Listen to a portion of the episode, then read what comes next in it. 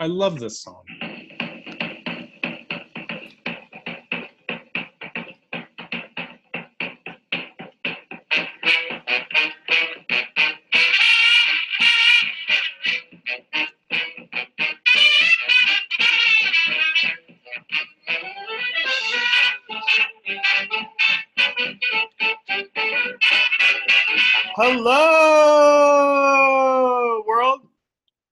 Welcome to Chosen by Committee, the podcast where myself, Josh Heron, Christopher Munden, and John Rosenberg read every single Pulitzer Prize winning play and or musical since 1918. So you don't have to. Or maybe you'll read us read along and join us. My name is Josh Heron. I am a elementary school teacher, theater lover, uh, and sometimes writer. And I am joined by Cat Daddy Christopher Munden Hello. and uh, ski lover John Rosenberg. Hello. And this week we are um, reading probably the most well-known play that we've read so far, um, 1937's uh, classic screwball, not screwball really, it's classic comedy, uh, "You Can't Take It With You" by George Kaufman and Moss Hart. I have heard about this play for a very long time. It was done at my high school, but I didn't see it. It was recently revived on Broadway. Um, I think it's sort of known as a play that lots of high schools do and lots of community theaters do. Who was in it on Broadway? Uh, most recently, James Earl Jones played the grandfather. Oh, nice. Annaleigh Ashford played uh, the sister that's the dancer. Okay. Those were sort of the big. Um, John, do you want to try to summarize it? Um, I'll try. Uh, you can't take it with you. Tells the story of a uh, kooky family. I think it's fair to say in New York.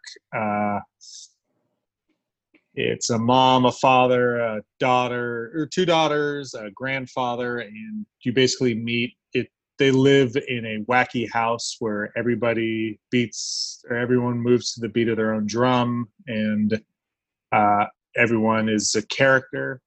And it slowly turns into a play about the daughter, uh, who's a bit more of uh, she's a little more straight laced than the rest of her family wanting to bring home a young man that she's fallen in love with, who uh, is the son of the boss of the company that she works at. Um, they are desperately in love, but she's very worried to introduce her crazy, crazy family to the straight laced, uh, I believe it's the Lacey family. And um, so uh, one evening they're supposed to come over, but they end up coming the night before, so there isn't a chance to hide all of their uh, their eccentricities, uh, and chaos en- ensues. And there's a question of will the young man and young woman stay together? But at the end, everything works out. I think that's a great summary. I would sort of describe the family as like manic pixie dream family. Um, Yeah, man. Like they're all played by Natalie Portman in Garden State, um, except for the grandfather's played by Zooey Deschanel. Uh, or, or like a family from. Uh, John mentioned that director last week, the one who did Uh, like Budapest Oh, Hotel. Yeah, I mean, I feel Wes like Wes Anderson. Anderson families are a little like darker. This is like Mm. so like. I But mean, I think- similarly eccentric, right? Just like everyone's a weirdo. I mean, I would say that this play is like shockingly good natured. Like, Yeah. just like there is not a cynical bone in this play's body. It is, it is like, I Yeah. found it to be an incredibly earnest, like, bordering on naive, sort of like joyful experience. I, I've never seen it. I don't think it was for me. Um, I can go right and say it. Like, I don't think it was a particularly like wonderful play to read, or like there wasn't anything that was like that. Yeah, it was a comedy, but it wasn't really laugh out loud, was it? Yeah, uh, but I I can imagine, and maybe this is like I'm influenced by I read the reviews of the like last revival. That I, it sounds like if it's done really well, like it would be like a really fun two hours, like a real escape from whatever shit is going on. Um, Yeah, I got that impression too. That with the right cast, with the right production, it would be really fun and fast. but it seems like like I don't I think this might be the most sort of like detached from anything comedy like play even like even the comedies or the like sort of like like I think the comedies we've encountered have been like satire like this isn't even really a satire it's just sort of like a like it, it's just sort of air. Um Yeah, like I don't know if I mean I, I guess like the message is like be yourself wink. Um and like be independently wealthy enough to like be happy. Um right. yeah, I think that's important because it's 1938, and it's like, why do you want to do a desk job? Why do you just want to make money? You could just be an artist and write plays, or you know, to quit your bank job. So I find it, it's a bit like you know, uh, Trump's daughter the other week was like, why don't they do something else about the unemployed, right? mhm. it's a bit like that. And the talk about the income tax. You've seen um, income tax rates rate have gone up from like 25% to 80% for the top bracket in the last decade. And there's an IRS guy who comes around and it's kind of a subject of ridicule. So it is fun, but the, there was that element of like um, conservatism.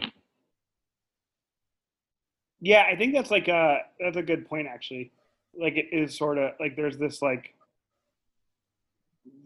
like libertarian right through the like gaze of like a like a socially like liberal sort of fantasy happening hmm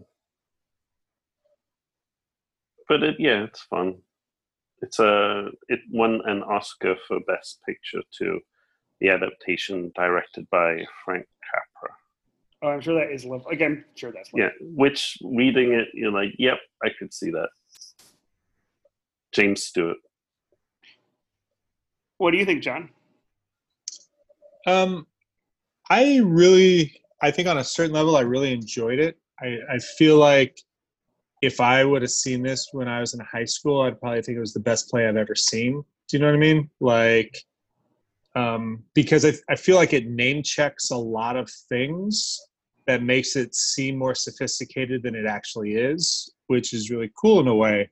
Like but yeah it well I, I feel like it name checks like communism uh like it's racially slightly more progressive than most stuff because you know there's it- two black characters. Yeah. right it it checks a lot of boxes um to me it's like a it's like a if if usa today was a play this would be it you know and Yeah. when when i was young i fucking loved the usa today like I didn't fucking know any better, but like, um, yeah, I, it was interesting because at first, in that first scene, I was trying to guess where the play was going to go, and I didn't see where it ended up going. I didn't see that coming. Like that, it basically got reduced to uh, a love story of this is who my family is, that's who your family is. Please accept me, or you know, I didn't see that coming. yeah i was i described it to a friend as la cage aux folles for straight people right, right, yeah. I, I, I thought about that at some point. or um for our less cultured audience the birdcage for straight people um, like it would be sort i mean i guess like it would be fun to do like a fun um maybe this is what our episode can be like i'm imagining like a 2020 like movie adaptation where they just like rewrite it all and like like grandpa's a leather daddy and like and like mom is an anti-vaxxer and uh Well, no, that was a good thing when um, uh, Mrs. Kirby, the the uh, like the banker's wife, or comes round and talks about the occult, right? Spiritualism. Spiritualism. uh, And the mother is like, "That's bullshit," something like that.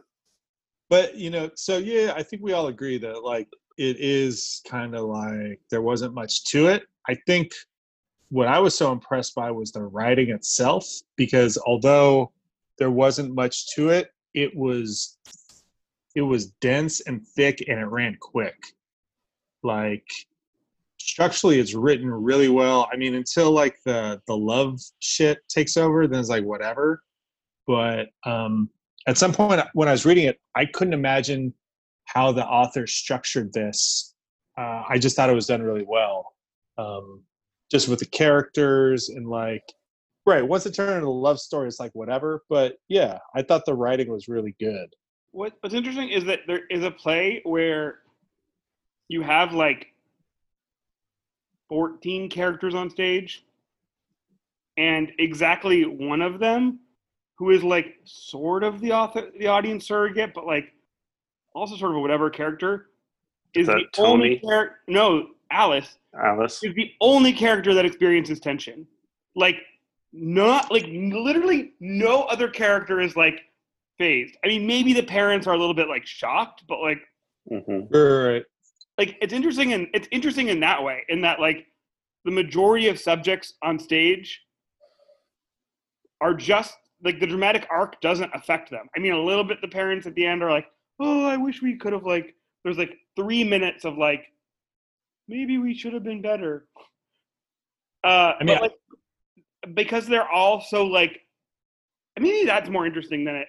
Then maybe that is like an interesting aspect of this play is like you've written characters that are so lapsadaisical that the like conventional structure of a play of a of like a plot doesn't affect them.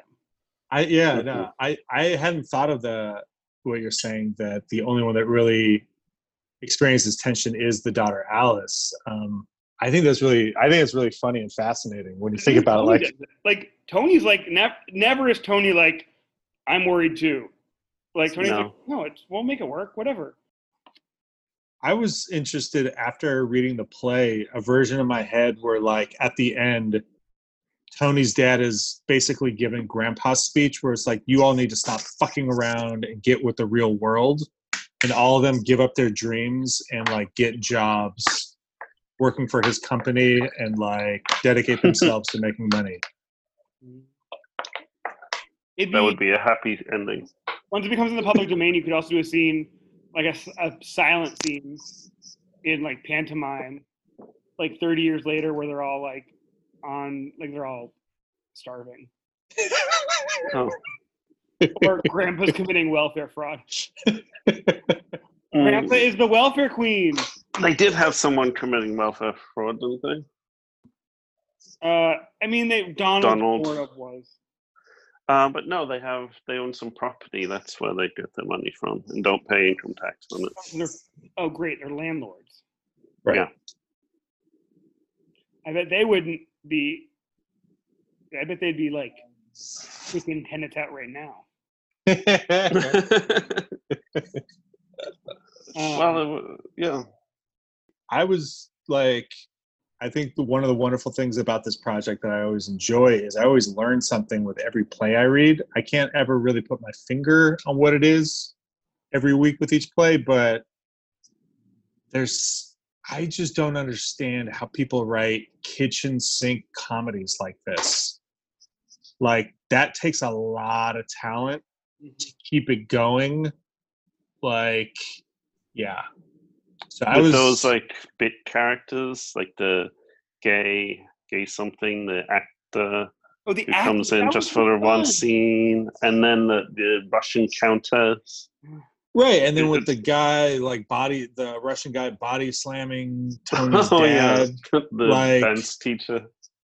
Right, so there's things that happen that are kind of ridiculous, but how they go about them happening, they're done well. Yeah, they've like- done well. The the The actions aren't terribly interesting, but like how the authors went about doing it, I was really impressed by. Um, Yeah, I think it would be a, a fun play to see. yeah, Well, and I could see how it'd be a tough one. I could see how this would be a tough one done by a high school. Oh, it could be terrible done by a high school. Yeah. this is like a this is like a fine Wilma show, or not Wilma. Ha! I would love to do this. the- the Walnut Street Theatre, right? Yeah, perfect Walnut. show. Um, yeah, and I don't know if there's like, I mean, like this is actually, I think, a show would be fun for like a crazy directorial conceit. I don't know if it'd work, but What would you do?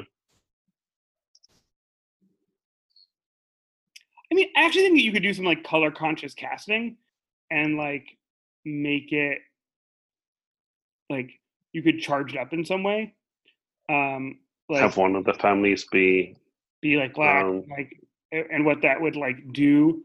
Um, or you could, or even even black, like you could make like if you make like what happens if you make the Sycamores like an immigrant family, right?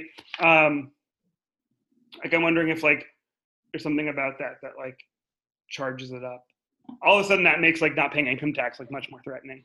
Um, sure. But also, but I also feel like because it's a safe play, there's no desperation on the Sycamore's part, and I feel like that would be an interesting play too. If there was a desperation that drove all the family members in like their del- you know delusional hobbies or whatever, but like they're they're never questioned on stage for why they are the way they are. No, Um, and I think it, it makes sense that they're wealthy enough that they can do this dumb stuff. I mean, you could also make it so that they're like, it's actually, do you know what would be really fucking cool? If you make them like the, um, if you make them like the Beales of Grey Garden. Like if you make the house like Grey Gardens and like they're actually like, do you know the Grey Gardens? Sorry, Uh, Chris, it's a movie. He doesn't like Grey movies. Gardens is a, is a, is a documentary and a musical and an HBO made for TV. It's a documentary about, it's like cousins of Jackie Onassis, Kennedy. Oh, the old the old Yeah. women. Okay, I do know like- that. they're Yeah, like, it's sort of like what happens when like wealth goes away. Like yeah, you're Okay. raising wealth and then like you it is not really there and you sort of like turned creepy and sickly. But like i wonder if like they're actually like if they're actually impoverished and are told like and are just like out and have just sort of like made their own world. Um and if like the ending is sort of like a sort of discordant creepy like they're not wealthy because they have to make fireworks to sell at Fourth of July, and they go get canned salmon, and but they're they're doing okay. it, oh that all those meals sounded like really gross They did. I Well- would be. I Oh, be- might I might I ask real quick, Josh? What were you doing when your high school put this on? Yeah, I- why weren't you in it? I graduated. I was in college Oh, Why didn't you go back to see it? because I it was in Philadelphia. I lived in San Diego. I wouldn't do that. Sorry, Mr. Cantiello. So who who are you saying? Who would you be in the play? I'd be the actress, the lush, or I would double cast Oh. myself as the actress and the Russian countess. Princess. yeah, that could happen. Who would you be, Chris? Um, I like the son-in-law xylophone player. Yeah, I thought you'd say you were the tax collector. the tax collector. Uh, the son-in-law he printed all those communist messages to put in the candy. Yeah, that was great too, actually. Yeah, dude, there's a lot of like The candy by says piece. God is the state. Piece by piece. This play has a lot of great shit in it, but like, right, the the Trotsky lines. Yeah, yeah, it's funny and smart, but like, there's not much to it. Yeah. I mean it's interesting. George Kaufman reading another um, play that he collaborated on. He's obviously like a good, almost not a hack, but like a you know a good playwright that um, in the same way you'd have a good like movie scriptwriter who would do a lot of like hits now. Yeah, this dude could like this dude could write for clearly this guy could write for days. He can Yeah. just you can give him a scene and he'll just bang it out and it'll be funny and quick and done really well. But it's Yeah. also George Hart, right? Or Moss Hart. Matt Hart, Mossad, what did he do? Um, he was famous. He was a collaborator with Richard Rodgers before Oscar Hammerstein. Oh, So they did um, like Boys from Syracuse. I think Kaufman and Hart collaborated on Merrily Roll Along, the play. Um, okay. but Rodgers and Hart was a was a duo before Rodgers and Hammerstein. Yeah, I've heard that. I've heard that duo name. But I ask, uh, why do you feel like this play is revived? And because you mentioned it's like the most well-known one up to this point. Well, I mean, and to be fair, that like gets um, that gets taken. It gets dethroned immediately next week um, Right, right, right. with Our Town. I, I By mean, a long way, I would say, right? yeah, yeah, yeah. yeah. Um, I, and I think Our Town probably has a throne for a. Ah, I mean, then we're we're about to start getting into some heavy hitters, but Yeah. But do you feel like this play reveals something about the American spirit or character? Yes. I think it reveals something about the American imagination. Like, I, I don't think I think it reveals something about what we like, what we strive for. Right? Like how we imagine ourselves to be like at our best? yeah like i think there's like an ind- like a like a independent tolerance that is uh you know represented in the sycamore family Mm. i also think it's probably a pretty fun play to do there's a lot of parts Yeah. like, i think it's like a great high school play you get like they're all pretty like they can all be the play can be successfully done with i think pretty one-dimensional performances i'm sure the play is only enhanced by better. Good comic actors. Right. If I saw the Russian guy body slamming the dude in high school, I would have been rolling on the floor. It would have been the Like, funniest thing there's I've ever lot seen in my life. like i think you can read some depth into it but it's like pretty also um, we didn't talk about this but i think george kaufman also directed the broadway production Hmm. and the stage notes are extensive They are. All of the blocking is in there. like I, you i mean i think that's also like you could have the like wrestling coach come in and be like "I'm directing you can't take it with you yeah. we're just gonna we're gonna do the script here Downstage. And then he has all the prop and all of the prop switches. I think that is a thing from older plays. Like I remember I was in Arsenic and Old Lace, and we like the script has that. I have Harvey. I can see Harvey. Oh, I'm not yet. Um, we're gonna read a Harvey. I feel like probably has something like that too. I liked it. It was a little hard to picture with everyone, like what's going on on, Yeah, on the I, I actually I pulled a John. I gave I used John to excuse myself from like from reading all of those. Yeah, was like, Some of the the larger um, set, uh, stage directions were more interesting, more poetic. I mean, I think the introduction, like the the art of the introductory like stage direction is really, I think, It is, and I, I like that one stage direction when he's like, "We'll find out more about that later." I mean, I think it's like I, I I was talking to a friend who was we were talking about this that like it's also a time when maybe Americans read plays Mm, they couldn't see them, right. and that was more of a literary. It was like there was effort put into a literary publication of what the play might look like. Was That that a makes thing? Sense. I don't. Who knows? Sure. I bet it was much more in the twenties, thirties when plays were, if not the major, you know, media, then uh, not that long that they've lost the crown to movies, right? So like Samuel French used to just like own everything then? yeah and and sell it and then a lot of these plays were turned into movies right and the biggest movies were based on these plays I gotta say, I, I I find that a very interesting question of like, were people actually, you know, if they couldn't go to Broadway to see the play, were a lot of people reading these plays in Peoria, Illinois, or something like that, like buying copies or something? I mean, that's what my this is what my friend said. That I think was speculating. I'm a little bit less convinced of that. But Yeah, I am I too. mean, I believe it because I have a bunch of used plays, and I wouldn't have them from that era if people weren't buying them and there weren't a ton of copies around. You know what I mean? true.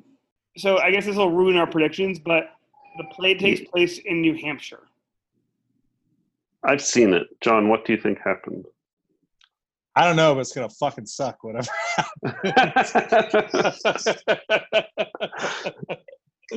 I mean, I know that fucking Paul Newman was in it, and I I always held Paul Newman in the highest regard. Then I heard he was in Our Town, and I was like, "What the fuck you doing, man?" But I have no, No, it's like I mean I think so. It's he was the stage manager, and that's a role that you can like. That's a role that I think often gets stunt cast, and I think it it's fine to do that. I like.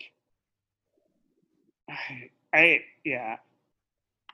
I'm really, really, I'm really looking forward to reading something. Uh, I'm looking forward to reading this play. Yeah. Um, yeah. But you And know what I hate? I hate plays that are about putting on fucking plays. it's plays. not about putting no, it's not about putting on a play. It Yeah. just uh, it uses a conceit that it is. You a know what. I hate? I hate plays that know that they're fucking plays. I'm sorry.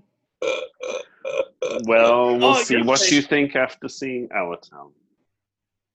All right. All right. Well, we will. Uh, you'll hear it from us next. Uh, I guess recorded, but live from uh, John's backyard. All right. Say Wow, goodnight, folks. Good night, Night. folks.